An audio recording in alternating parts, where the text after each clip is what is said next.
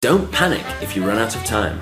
Don't panic if don't panic if don't panic if don't panic if